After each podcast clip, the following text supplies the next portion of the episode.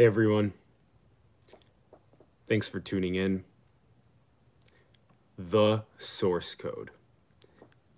Right now, some of my favorite people that are diving deep into understanding the nature of reality at a mathematical level are Dr. Brian Keating, and he's doing a great job at bringing people like Dr. Eric Weinstein and Dr. Stephen Wolfram onto his program, and many others to discuss the nature of reality. And I would highly recommend you checking out his channel and Into the Impossible if you haven't yet, and immerse yourself more in understanding that source code. So I want to speak about it from a couple of the different key concepts that I've been investigating. And first, I would like to articulate, if you haven't yet, you should look at the ben, Benoit Mandelbrot's uh, infinite fractal zoom. So all you have to do is look up Mandelbrot infinite fractal zoom and then just watch that because that gives a very good representation at an abstract level of what it looks like for a source, a source code to emerge what is this. And what we mean by this is we mean automata, okay? Because we are self-making, we are self-reproducing this biology that is single cell to multi-cell organisms and that has led up to humans and how humans procreate and produce more humans. That is recursive, so we are self-making, self-reproducing. And it does seem to be have been an orthogenesis, that there has been a process that has went from single cell to multi-cell organisms that have evolved all the way up to humans. And in a sort of decentralized unilinear style evolution to this point. And it does seem to be so seem to be many combinatorial options for that source code to emerge the different styles of automata. And the style that we know is we know the style of, of carbon-based DNA encoded uh, organisms. And there are many other styles of emergence from a source code, many other combinatorial emergences. Okay, so use your your Walt Disney, use your Pixar, right? We want to use our most creative faculties to imagine the possibility space of other combinatorics that are emerging from the source code. I'm I'm attempting, right? And this Mandelbrot fractal zoom, it, it looks like that source code emerging the different combinatorial automata. Okay?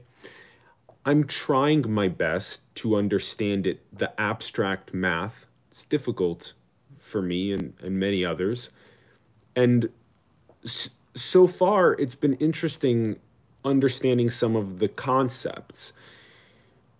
There have there's been a lot of discussion around the quaternions and how quaternion arithmetic emerges vibrational data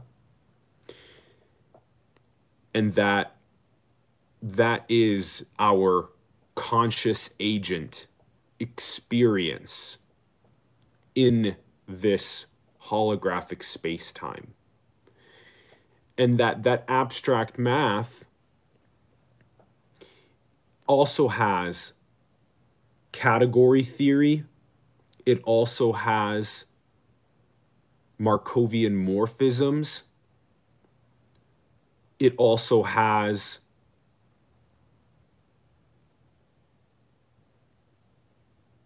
the mutations that occur through the quasi species equation and the replicator equation for procreation. And this is a lot of Donald Hoffman's work. So Donald Hoffman is doing also some of the great work in understanding that source code and how it is creating this. So these have been some of the places that I've been really happy to have been learning from Brian Keating, Eric Weinstein, Stephen Wolfram, their programs that they've been putting on, as well as what Donald Hoffman is talking about. So I'm still trying to understand that abstract math. It is it's very fun and there's a lot of of com- there's a lot of complexity in trying to understand how it's also infinitely far away, which has been said that how how is it infinitely far away? Well, when you look at something like the Hopf fibration and you look at the images along with it, it kind of looks like there's the emergence is coming from somewhere infinitely far away. So it looks like this. And you can go and look at these images and it helps. And other good things to look up would be the Mobius band and non-orientable surfaces. And another thing, the Mobius strip. And another thing is the the Klein bottle. So these are things that you can look up and try and dive deeper into understanding how these sorts of algebras, geometries, calculuses, trigonometries, how these different statistics are what is at the source code and what is the process of emergence. And I would also like to say that this goes back, although cutting edge science is doing an incredible job at understanding it, it's really interesting how 2,500 years ago we had we had Heraclitus and we had Parmenides and we had them talking about becoming and being. And we had people prior to that as well with Zoroaster and lots of other sort of even Egyptian spiritual leaders from the Fertile Crescent region, from the Indus Valley region, of course, with the Buddhas and the Adi Shankaras, and we had so many other people that were probing at um, Lao Tzu, at what is really going on at the most fundamental source code level. At that time, it wasn't conceptualized as a source code, but at that time, it was still, even on a very deeply spiritual level, it was still conceptualized as something that was, in a sense, infinitely far away, that was emerging the reality. And the things like Plato's cave really gave us a, a deeper understanding of what how that process really could be. And so it's really important to remember that as we study today's cutting edge sciences to also be students of the conversations between like Heraclitus and Parmenides around becoming and being. Because if Sri Aurobindo and the mother Mira Alfassa are right that becoming is the only being, meaning that the source code's emergence of all of the automata combinatorics are the only way of being is for us to be that emergence. The the never ending becoming is the only being that then all of this triangulation happening from ancient spirituality to cutting edge science is in fact triangulating on this nature of reality from a mathematical standpoint, from a spiritual standpoint, and it's so, so beautiful that it is happening. And it's the most beautiful thing that I've ever studied. It's the most beautiful thing that I've ever embodied and taken into my heart. And I would also like to explain how I, I believe that it's not either or regarding uh, seeing the love in understanding the source code and understanding the nature of reality and how it's also the love that you can have with when you look at another human being in the eyes. Whether that be your spouse right like your wife or your husband whether that be your child whether that be your friend whether that be anybody that you're speaking with and you're looking at them in the eyes and you're seeing the beauty and the divinity and the love in the other, that when you're doing that process, the love that you feel there is the same love that you feel for the source code. It's the same love that you feel for understanding the nature of reality. And if we can truly bring those two things together, where the love for each other at that depth of the heart and the psyche is also equivalent to the love that we have for understanding the true nature of reality, our source code, how it's emerging in combinatorial ways and automata that has an orthogenesis function towards some sort of an appearing recursion and how John Smart's transcension hypothesis may be in fact correct in that octave that we're going up towards C, D, E, F, G, A, B, C, D, E, F, G, A, B, Do, Re, Mi, Fa, Sol, La, Ti, Do, Re, Mi, Fa, Sol, La, Ti, over and over and over again, that that may in fact be what it's happening and that there's beyond beyond what is this automata orthogenesis to a recursive godhead as an attractor that is where our complex system evolves towards. Beyond that is what Kurt Gödel hypothesized as the incompleteness theorem that we will never endingly explore the candy store of infinite combinatorics. And Donald Hoffman has been very adamant about this as well. It's very interesting to hypothesize that there is a an it's in, in, in impossible and never-ending exploration of all of conscious experience. And that is what this may in fact be one consciousness having the dissociative experiences of having 8 billion of our individuals, which are beautiful and unique, and we are 99.9% genetically similar, but we are 0.1% different, and that is our unique gift that we get to bring to the world.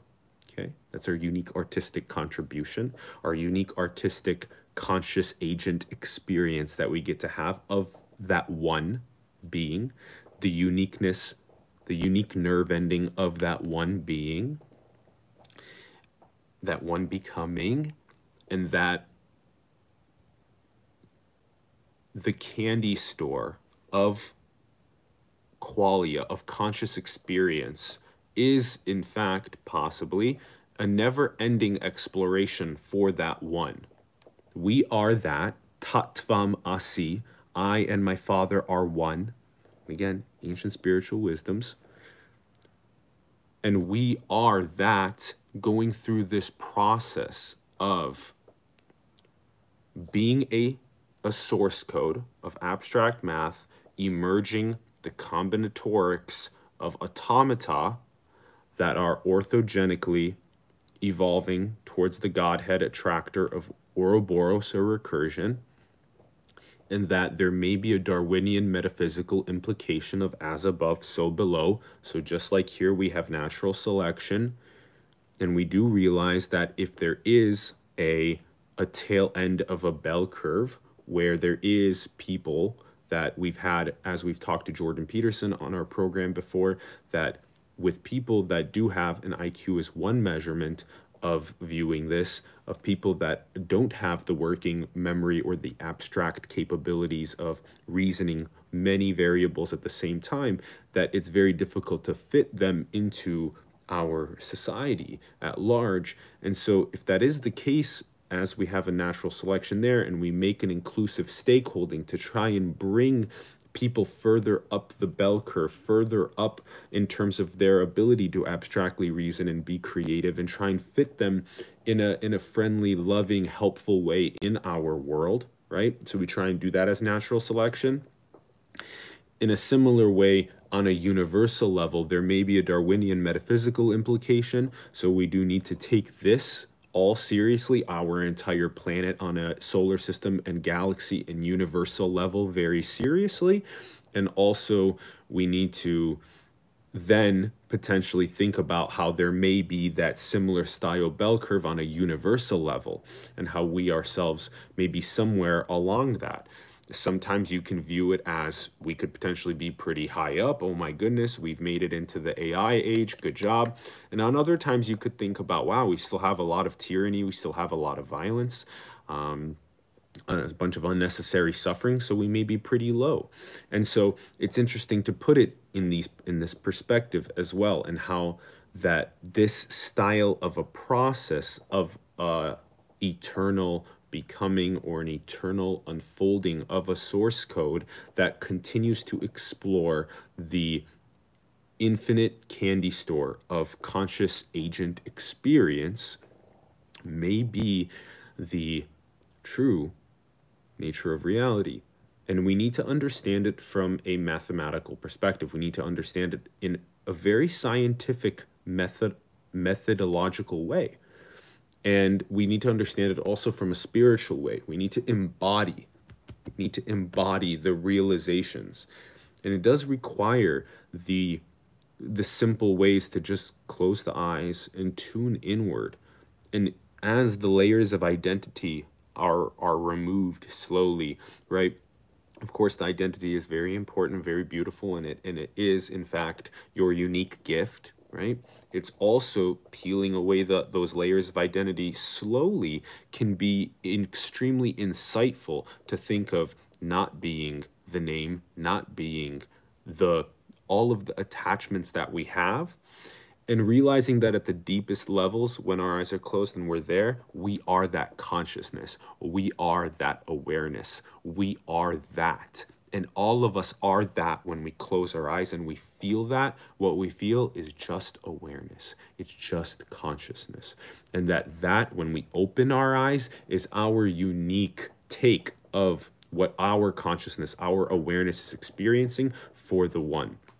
And so when we view it in this way as our unique artistic angle for that one, and we have a lot of great visuals that we'll be producing with our big project that will help people with understanding this, we do think it'll end up helping a lot. So remember that the heart, the love, the pref the perforated heart it encompasses all of what we are discussing on both the metaphysics level in terms of love of truth, love of abstract mathematical source code, love of automata orthogenesis and recursion, and love of exploring the infinite candy store of possibility.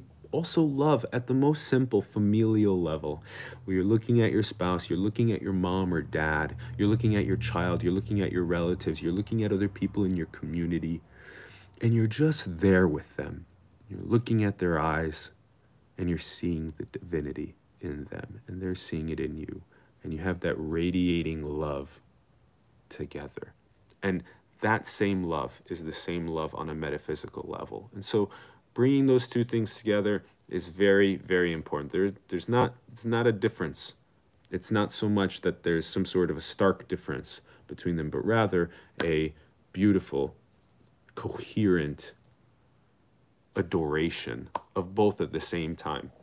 And if we can do that as scientists, as spiritual leaders, if we can do that as beautiful, loving family members in our communities as well, if we can harmonize those two, boom, it's beauty. It's straight up beauty. The tree is growing so beautiful of civilization.